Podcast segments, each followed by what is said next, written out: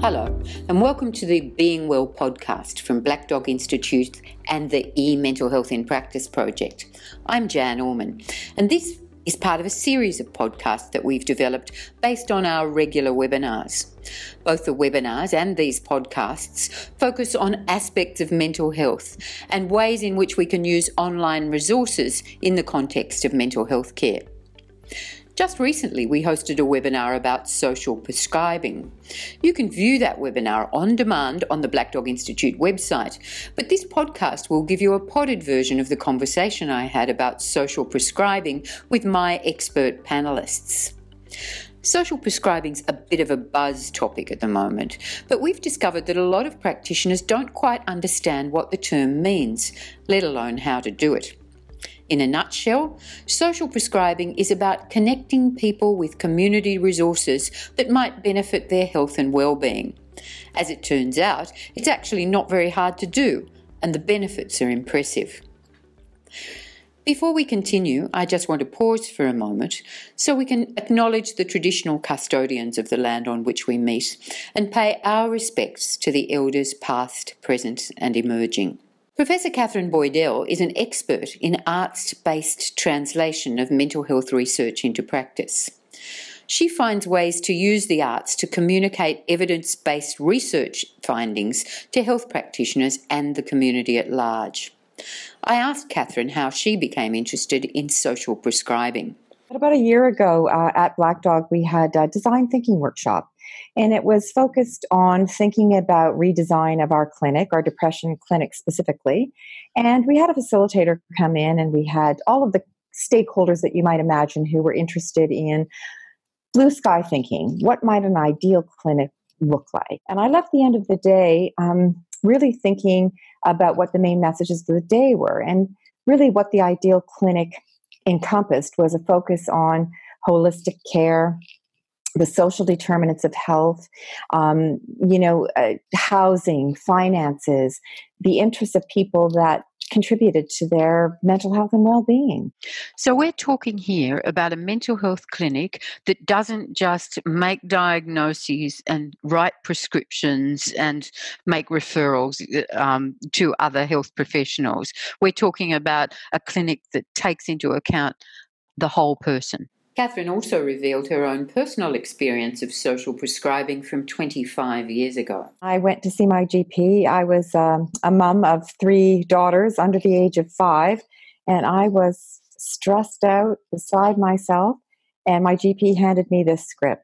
Um, this woman needs a dinner out with no babies attached. I think it just highlights um, the, the need to think beyond the medical system at times when you're presented with a patient. And mm-hmm. um, this this physician certainly knew what I needed, and I did take him up on that uh, script. this is very cute, isn't it, to write it down? And I have heard of GPs writing all sorts of things on their script pads, and that's not a bad way to go about it, really, to put social prescribing into practice, to make it kind of formal. So, how would you define social prescribing? What is social prescribing then? Well, I think social prescribing, it's often referred to as community referral. It really does relate to sort of thinking about a patient in a very holistic way, about recognizing the importance of biomedical options, but also beyond the biomedical. And I think that's what's really significant, sort of thinking more broadly about what are the resources and services and supports that already exist in the community that can be sources of referral, in fact. So, we're not talking about replacing clinical treatments, we're talking about adding things to clinical treatments that might help those treatments work better. Yeah, and I think it's really important to um, to really highlight that that this is not a replication, and we're we're not in any way um, diminishing the importance of medical and psychological interventions. Katherine talked about the need for practitioners to be aware of all the avenues for social prescribing in their local area and showed a colourful but somewhat overwhelming graphic of the possibilities. My panellist, Phoebe Holdenson Kimura, is a GP with a special interest in mental health.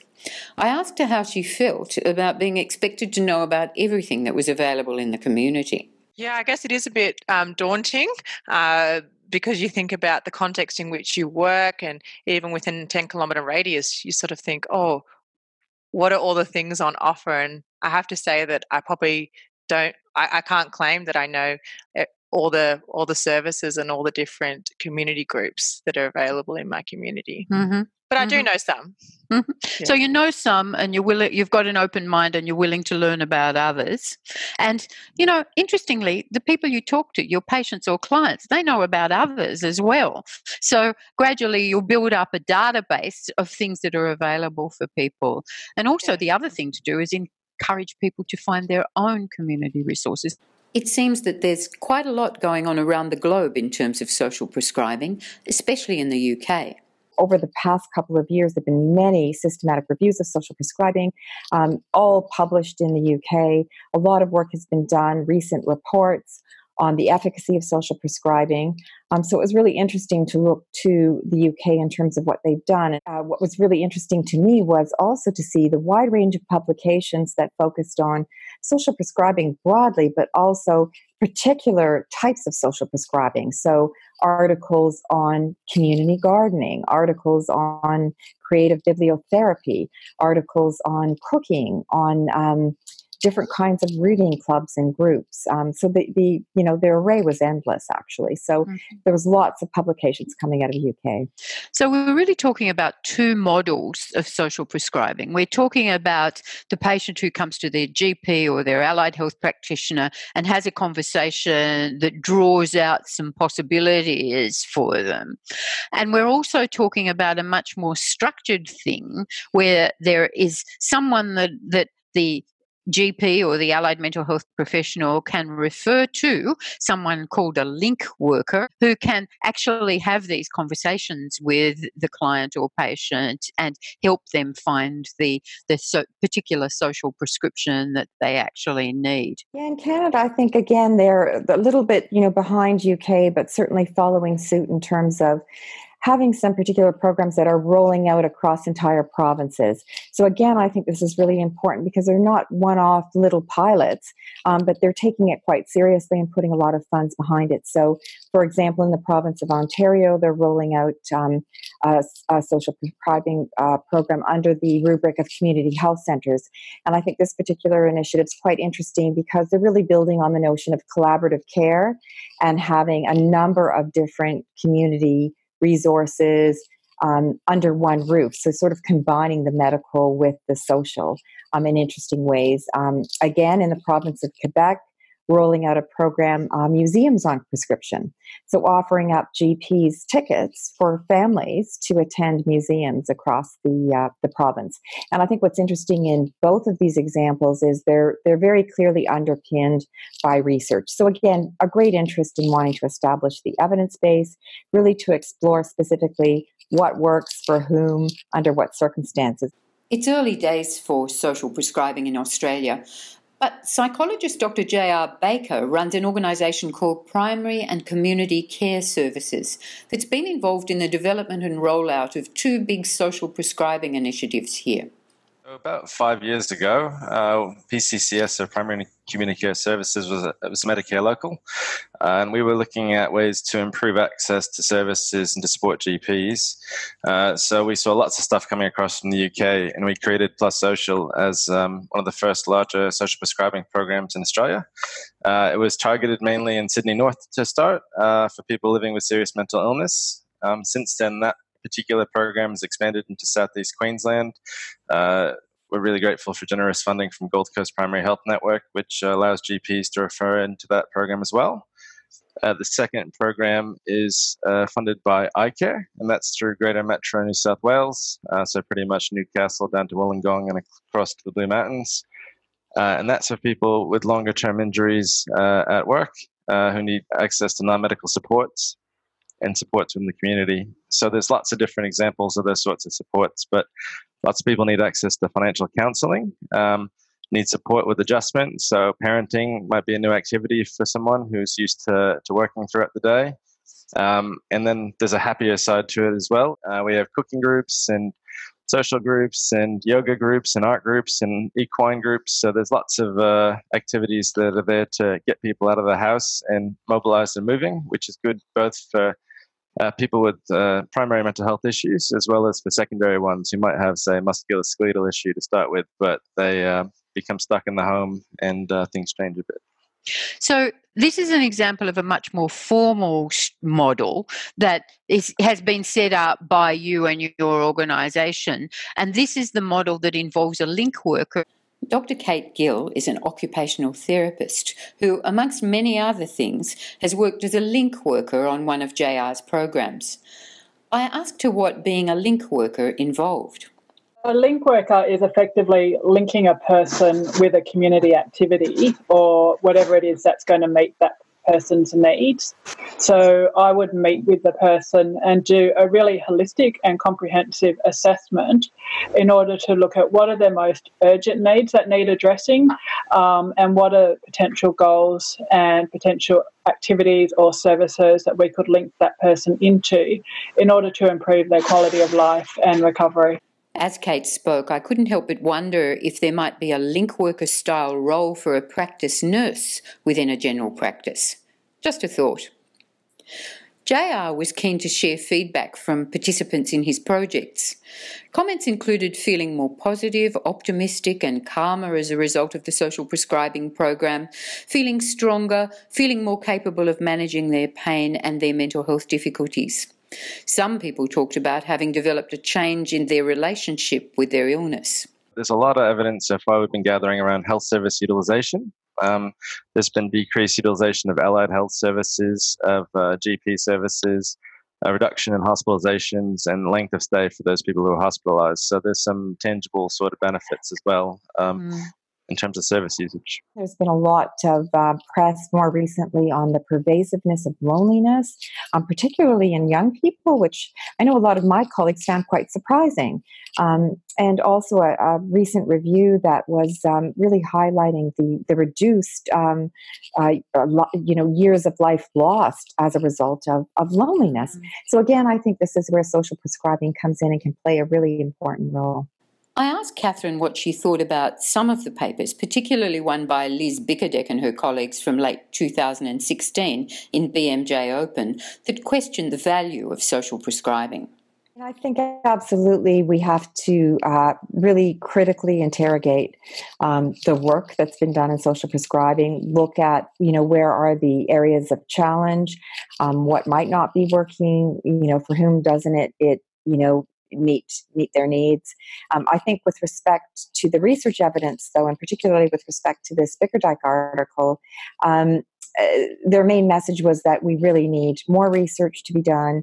We need research that's uh, longitudinal, and I would certainly agree with that. I think in a lot of the work that's been done, um, probably the longest follow up might be 18 months. So we need some some really long, you know, longer term studies. Mm-hmm. Um, I think one of the um, the factors as well is you know many of the samples were relatively small sample sizes, etc. So again, I think it's always sort of being quite critical about the about the data and um, sort of really looking at um, uh, RCTs and, and building that up a little bit because I think this article um, only located one RCT at the time. The unexpected appearance of one of Kate's cats on our screens in the webinar prompted me to ask her whether and how animals fitted into the social prescribing model.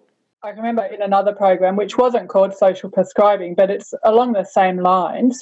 You know, we were linking up people to go. They weren't able to um, have an animal of their own because of where they lived, so we'd send them to, we'll you know, refer them to a local animal shelter, and they could go and walk the animals and pat the animals, and that was really important. And a group of them were going down to the local shelter, and you know they're getting their exercise, um, and they're getting the social connectedness because there was a lot of people around the shelters, and then the, with the animals and getting the benefit of the animals without the responsibility of the costs of having to own an animal and not having accommodation where they can have a pet.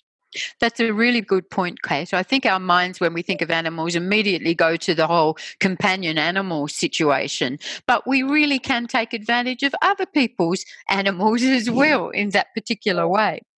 There's a lovely uh, program in Brisbane. Uh, I think it's uh, Happy Paws, Happy Hearts. So it's uh, there's a variety of people who've gone through it, but first responders, veterans, uh, people with a disability, and uh, the idea is you go into a shelter, you train up the animals to make them more adoptable, Uh, and in that process, you get the experience of uh, bonding with the animals and, and teaching them skills, but also the joy of seeing them actually find a home from your efforts. Katherine referred to something called the Healthy London Partnership, a report that looked at the benefits of all sorts of social prescribing and pointed out the value of online support groups in this context to some sections of the community.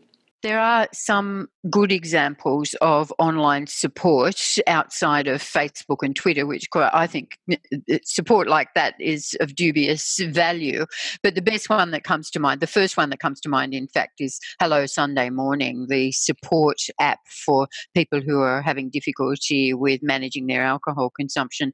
And if, as participants, you haven't heard of Hello Sunday Morning, can I suggest you go and have a look at that? Um, it's available through the website and as an app from the App Store. And I actually find it extremely useful for my patients. So it sounds like to incorporate social prescribing into our clinical work, we need to get to know the people we're working with quite well.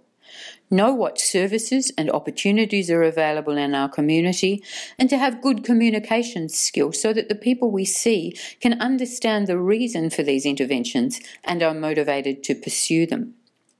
We invited a virtual patient that we called Margaret to come to the webinar to illustrate some of the practical aspects of social prescribing. Margaret is a 63 year old person who um, was medically retired from the public service five years ago, so at 58, because of um, be- bad behavior, if you like. Things like arriving at work after lunch drunk and not getting to work on time, and um, conflictual interactions with her boss and her fellow workers. So basically, she was very difficult to get on with and she wasn't performing as well as she used to. Margaret lives alone and her problems include alcohol dependence, benzodiazepine dependence, abuse of over the counter drugs. Margaret actually has bipolar disorder that was only recently diagnosed just in the last couple of years, indeed, since she was medically retired. And in fact, Margaret, because of that recent diagnosis, finds it hard to accept the diagnosis and will not comply with the medication. She likes to to fiddle with her medications herself and adjust them with, by with the use of other over the counter drugs. It all adds up to lack of stability for Margaret from the point of view of her emotional state. Margaret doesn't have any friends. She's managed to um, estra- become estranged from both her wider family and her two sons and their families. She's full of angst and anger, and this comes out in her interpersonal relationships. She's currently full of grief as well for the loss of connections, and the loss of her ambitions and her career. As a GP, how are you going to start a conversation with Margaret if you're going to introduce the idea of social prescribing? Sure. So I think I think it is a new idea for a lot of people, and um, they might not be particularly comfortable with um, the GP asking them those questions. So I think it could be helpful to say something like, you know, I wonder if we could talk about some of the other things that might be affecting your depression or that might help with your mental health problem. Um, so, sort of um, something to gently ease them into the conversation, and hopefully they'd give permission for that. Um, and then um, I would ask them um, in the past, were there any particular activities that you enjoyed? Um, or alternatively, I would ask if you weren't mentally unwell at the moment, what sort of activities do you think would be would give your life meaning or give your or give your life um, some joy. Uh, and usually people are able to answer one of those two questions in my experience. Mm. Kate, working as a link worker, you have the advantage of people understanding that they're coming to you for social prescribing. Can you give us any hints about how to have these conversations with our patients? Um, well, you know, I'd be explaining what social prescribing is and saying, you know, I'd be undertaking like a really holistic assessment which looks at all areas of her life. And then we sort of narrow down goals and look at what activities might be meaningful to her. And as an ot we use you know activities very therapeutically. So trying to look at what activities she's enjoyed in the past. Um, it mentioned that she was grieving social connectedness um, so and grieving probably you know achievement things. So looking at where we might be able to tap into to meet some of those basically recovery goals and well-being goals. Step one, of course, is to find out more about Margaret and her life. Margaret, it turns out, wasn't just your regular public servant. She worked in policy analysis and development. So she had a fairly high powered job within the public service. But she reveals to you in the course of the conversation that she always wanted to be an actress. She's actually very interested in world events and politics and philosophy. And but she can't find anyone to talk to about those things. So she goes to the pub to drink and find usually some young tradesmen to talk to. For some reason or other, they're there at about four in the afternoon when she likes to go to the pub. And much to my distress, Margaret takes some of those tradesmen home uh, from time to time, which is perhaps not the best idea. She also reveals that she used to sing in the church choir and that she enjoys watching reality TV. Now, we know a bit more about Margaret. Where does that lead us? Margaret didn't make it easy for us. As a GP, this might not be something that we can tackle in one one consult, um, but you sort of want to explore with her, work alongside with her, sort of finding out what what it is that she thinks might interest her now um, and what she thinks might be feasible. What came out of the next bit of the conversation was very interesting. And uh, is a window on the kind of person that margaret is.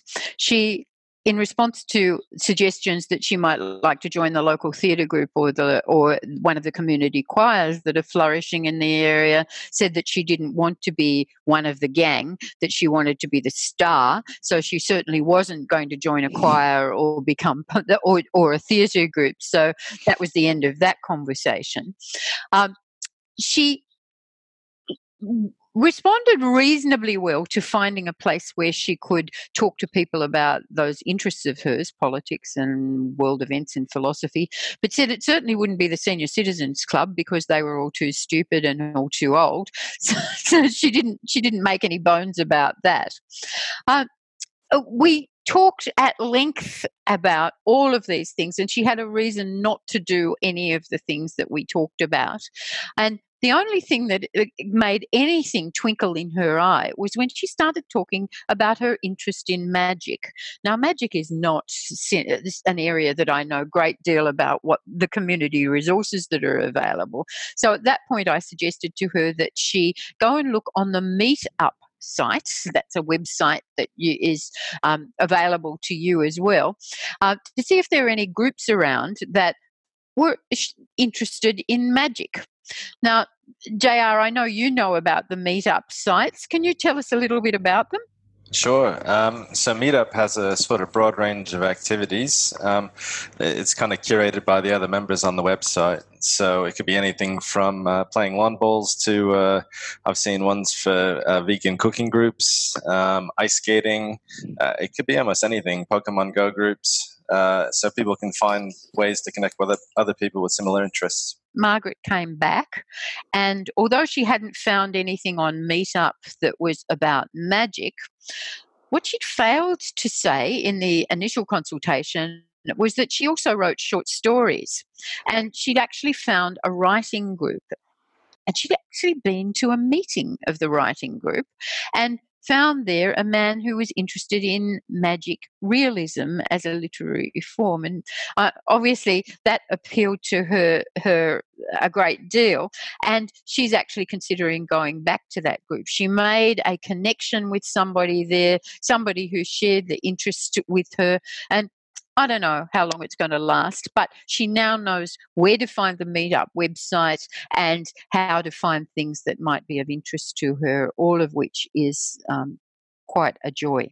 My panelists provided some other examples of successful social prescribing experiences they'd had, including art classes for a woman with chronic pain that eventually led to a new career, gym membership with childcare for a new mother with postnatal depression who felt that what she needed was exercise but didn't know how to get it, and the suggestion of playgroup meetings for a recently arrived immigrant mother whose profound social isolation was leading to mood disturbance for her and behavioural disturbance for her child. I think as GPs and allied health professionals, uh, we have a really significant role in firstly understanding what their problems are, but also um, helping people to, yeah, to understand and to mm, access mm. Um, what what is available in our community.